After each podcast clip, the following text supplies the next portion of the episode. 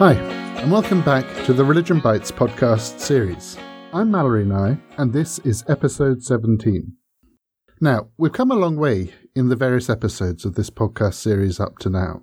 And I thought that in this episode, I would go over some of the ground that we've been looking at and take it a little bit further. And we'll, I'll be doing that probably in the next few episodes as we bring together a number of the themes that I've covered in individual podcasts up until the present to work as a base for some of the further discussion I'm going to be delving into as we move forward with some of the issues, some of the theories, some of the approaches and thinkers that make up the contemporary study of religion.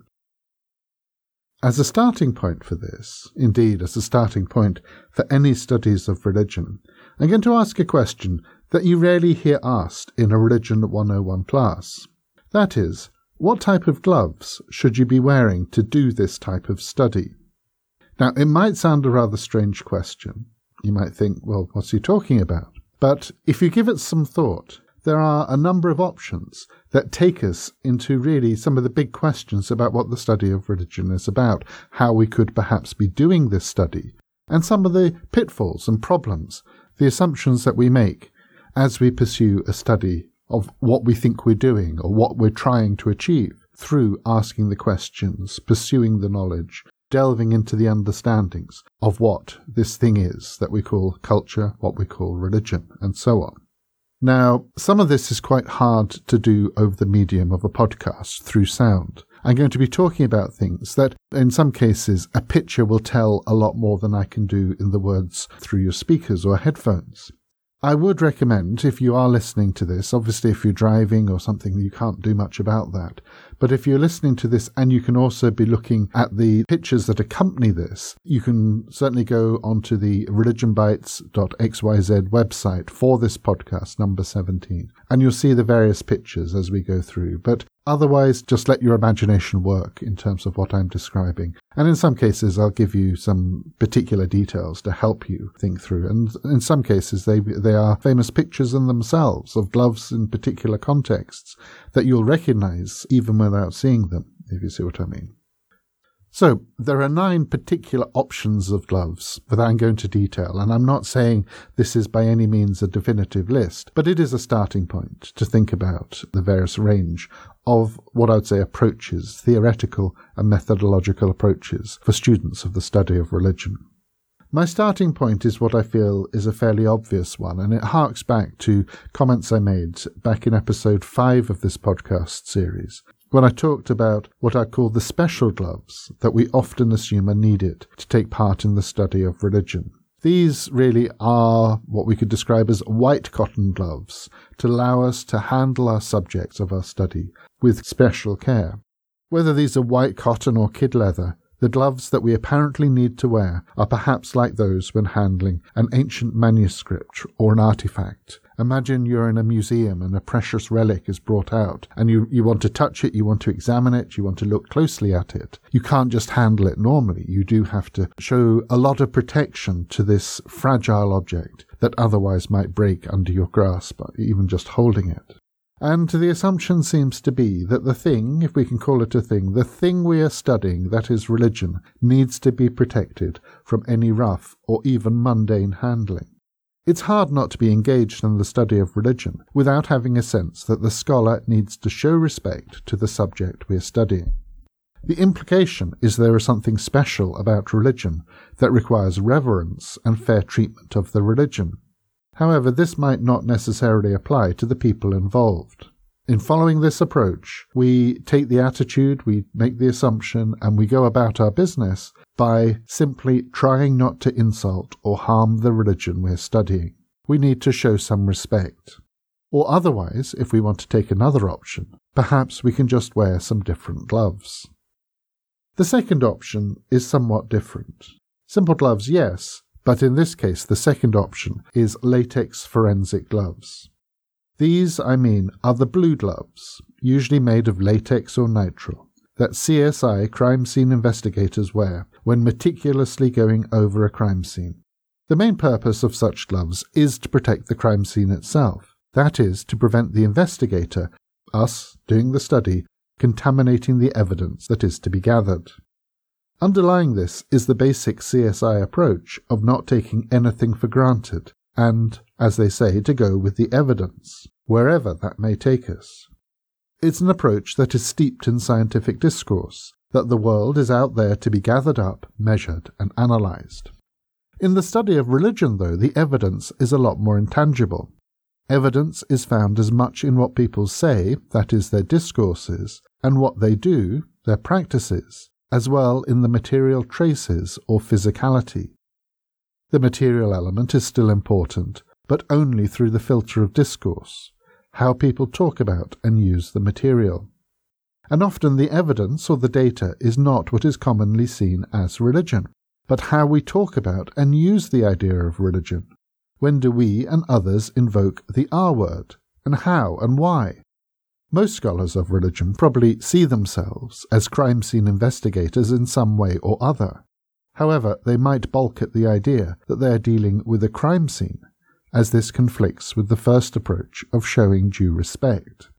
We are wearing these gloves for two things to protect the scene itself, but also to pursue a deep analysis and understanding of something that goes beyond the obvious in that scene. However, some others may literally consider the consequences of religion as criminal as we would at a crime scene. One thinks here in particular of Richard Dawkins and other new atheists, although technically Dawkins isn't a scholar of religion. But I'd argue that all scholars of religion need to be prepared to do systematic forensic analysis of the issues they study. So be prepared to put on the blue gloves at some point. The third option is somewhat different, and if you can see the picture, it is of the boxer Muhammad Ali standing victorious in a fight in 1965 against his opponent Sonny Liston, who's lying prostrate on the floor. The gloves here are boxing gloves. Now, the world is a rough and nasty place. Wars are fought, states and political powers control and kill ruling classes govern through ideology as well as through the use of force. The study of religion is about people living within such states and societies, so it's about studying power, conflicts, war, and so on. For me, we need to take off the white protective gloves and at least acknowledge the violence and conflict of human life, and with it the violence that so often is found around what we call religions. Certain religious groups and teachings may condone violence, others may condemn it. In many contexts, religions may do both at the same time. And what are considered the same religion may have interpretations that contradict each other. Such is the nature of human culture and society. Also, within the academy, we have different sorts of fights going on fights between atheists and theists, fights between different philosophies, theologies, and or methodologies, fights indeed over the perceived value of religion. There's been one long fight over decades to establish the study of religion as a viable and respected area of study. On a more personal level, we might even be familiar with the fight that often takes place with our own family and friends to show that our own pursuit of the study of religion may in fact be worthwhile that it isn't merely a means to become a religious person. Sociologists of religion who have followed from Karl Marx's intellectual tradition talk of the struggle and conflicts of history, particularly the class struggle caused by economic alienation. As the photo of Ali shows, others have testified to different conflicts in history.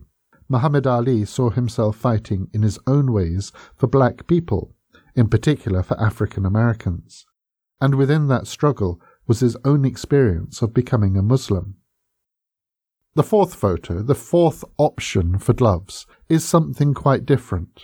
The photo shows two particular people in Hollywood films. The first is Audrey Hepburn in the classic 1961 film Breakfast at Tiffany's, standing with long, elegant evening gloves. And alongside that is a quite different set of evening gloves, this is of the actor Tim Curry as Dr. Frank-N-Furter in the other classic, the Rocky Horror Picture Show of 1975. These are shown to highlight the possibility that the study of religion is also glamorous, fun, exciting, and or perhaps daring. Whether we see ourselves as Audrey Hepburn or Dr. Frank-N-Furter, we have something to say about the world that can be sexy and interesting, or at least challenging. Long gloves might not be everybody's cup of tea, but they do invoke a very gendered sense of style and eloquence, either in the contrasting Hepburn or Rocky Horror senses. As the gloves suggest, religion only makes sense through a lens of gender and sexualities. The ways in which people make assumptions and understandings about these are deeply associated with the discourses of religion and religions. The study of religion is the study of women and men. It involves the study of actual women and men who have lived. It's also the study of discourses about the categories of women and men. These are ideals, expectations, and as practiced. Further, the study is about categories that exist beyond and between this female male binary. It's also about categories of sexualities, normative values, challenges, and progressive, and how ideas and practices of sexualities shape and are shaped by religious and cultural discourses. In short, religions create genders and sexualities, and vice versa, and this is a very important starting place for the study of religion. Our fifth option for the study of religion through the wearing of gloves is an everyday option, perhaps, of thermal winter gloves. I live in a part of the world, in Scotland, where the winter temperatures can get pretty cold. When I'm outside, my hands often need protection. Likewise, sometimes the student in the study of religion feels they need some protection as well. Most acutely, perhaps, a person of a particular religious background may feel a potential threat to their faith or religious identity from such study. This may be particularly the case if they perceive studying religion as requiring them to either deal with challenging questions about faith and or if they are required to learn about other religions. Studying religions, if you have some faith, can be seen as a scary thing in itself. But even without faith, or from a faith perspective, any study of human differences, whether they be social, cultural, religious, or otherwise, can be challenging in many different ways. Even if we feel safe in our faith, religion or lack of such, we may feel a challenge from other issues in these studies from issues related to gender, sexualities, race and racism, history and power. These are all challenging issues for us to explore. Looking out from beyond the perspective of what we know and who we think we are makes us ask questions and requires us to not only try to understand the other's perspectives, it also may encourage us to rethink our own assumptions, values, and discourses. This isn't something that necessarily requires us to seek protection, although it can be nice to have some warm comfort to enable us to do so as we immerse ourselves in the process of learning. The sixth option is something quite particular. It shows a picture of a British colonial governor in the country of Kenya, or as the British called Kenya, inspecting in 1954 a group of African troops these are the dress gloves rooted in power and history. There is no doubt that the world in which we live has a particular history. The study of religion in Britain, North America, and other English speaking countries can't be dissociated from the history of encounter with non Europeans through the processes of colonialism and empire. The gloves worn in this photo are of this senior British colonial officer who was governor of Kenya in East Africa from 1952 to 59. During that time, this Governor Baring oversaw the British suppression of the Mau Mau revolt, which involved a brutal policy making use of concentration camps, enclosed villages, massacres, and collective punishments. This is one small example of European colonial history, the history that has given rise to the world in which we live today. We can't understand today's world without first trying to understand how the past has shaped it. This goes back to reflecting on how European influence has spread across the globe, particularly since the early 16th century, including the colonization and conquest of the American continent, trade and empires in Asia and Africa, and the 20th century decolonization that has laid the basis of contemporary globalization. Such an approach is often called postcolonial studies.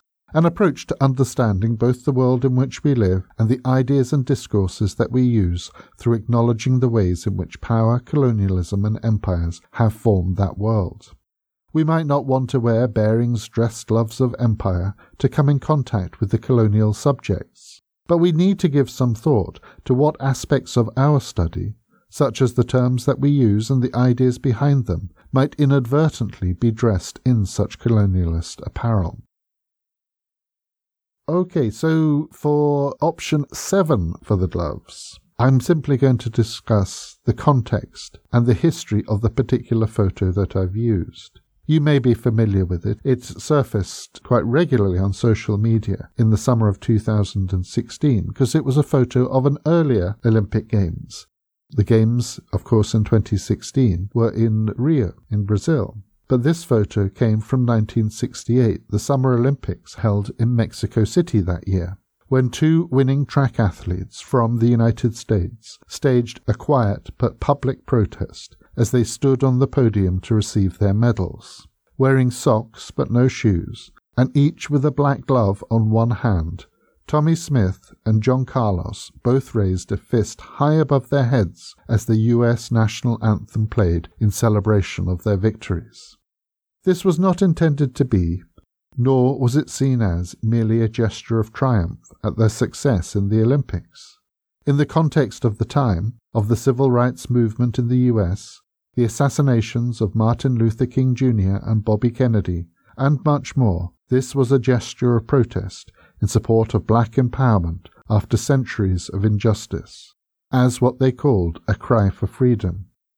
It was a gesture that has close links with the contemporary Black Lives Matter movement. Although Smith and Carlos were both medal winning world class athletes, this protest meant that they would never race for their country again. Indeed, similar punishment was meted out on the other man on the podium, Peter Norman, the silver medal winner, who suffered at the hands of his own country, Australia. Although he didn't put on a glove or hold up his hand, he showed solidarity by wearing a badge of the Olympic Project for Human Rights, which was also worn by both Smith and Carlos. These three athletes, in their various ways, sought to draw attention to human rights and the problems of racism and white supremacism. The politics of race and racism underlined why they each chose to make such a visible protest and to take on the harsh consequences of such a protest. In order to understand this, we need also to understand the critical issues of race and ethnicity that lay behind the civil rights movement of the 1960s, and likewise behind the Black Lives Matter movement of today. Such issues have come out of and also continue to feed into our understandings of the concept of religion on many different levels. Thus, specifically Christian religious discourses were part of the formation of white supremacism, slavery, and segregation and were also part of the challenges against that in African American resistance, in civil rights, and anti slavery. When Smith and Carlos raised their glove hands in public protest, they only had a single pair of gloves between them.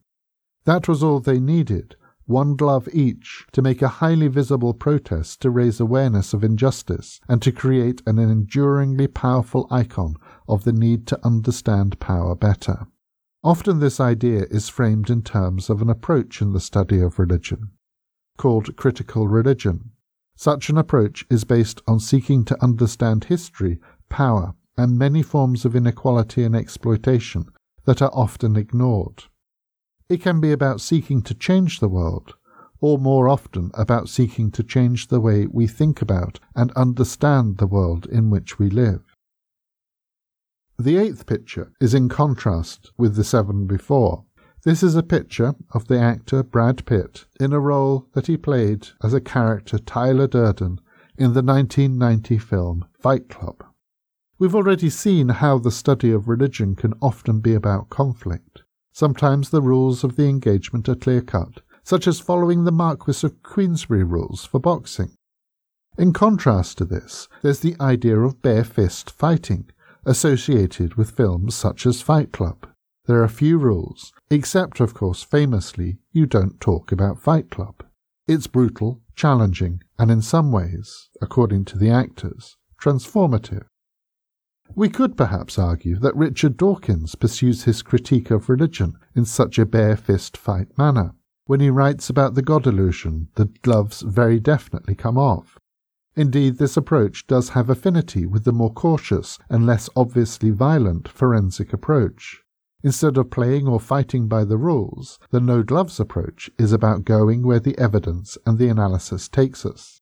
But if we use the analogy of Fight Club, we also see a particular way of constructing gender and sexuality, and in particular masculinity.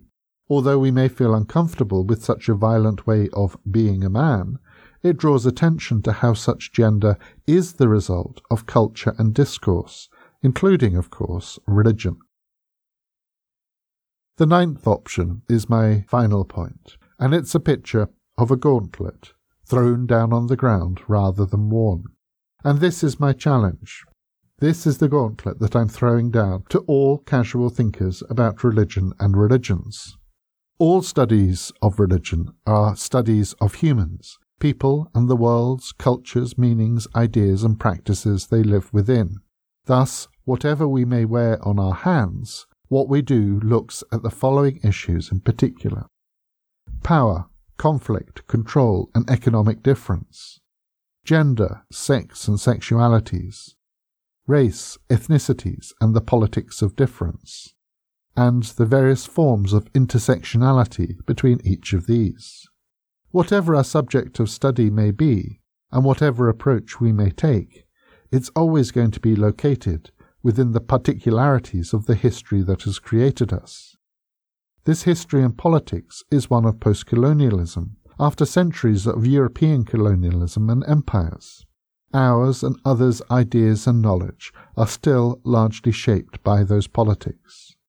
And to further complicate this, a central problematic in the study of religion is that even and especially the term and the idea of religion is itself the product of colonialism, empires, and postcolonialism. We wouldn't talk about religion in the way we do if we hadn't been shaped by such politics. The English language term religion is extremely powerful. It can never be used neutrally. And so, likewise, what we choose to wear, perhaps metaphorically, on our hands, helps to shape what we do in the study of religion. So, that's it for today. I hope you found that useful. And do take away that question of which pair of gloves do you think you would be wanting to wear in the study of religion, how you go about asking questions about the study of religion. We'll be exploring these issues in depth, not necessarily in terms of the gloves, but the issues that are raised, as we've already talked about race, gender, sexualities, and so on, plus, of course, the intersectionality between all of these identities. If you want to find out more, then I would certainly recommend you go to the Religion Bites website, religionbites.xyz, where you'll see the show notes for this particular episode. And also to follow the links through to the Religion Bites blog, where over time I'll be putting up more notes, more discussion from all of these episodes up to date on a continuing basis.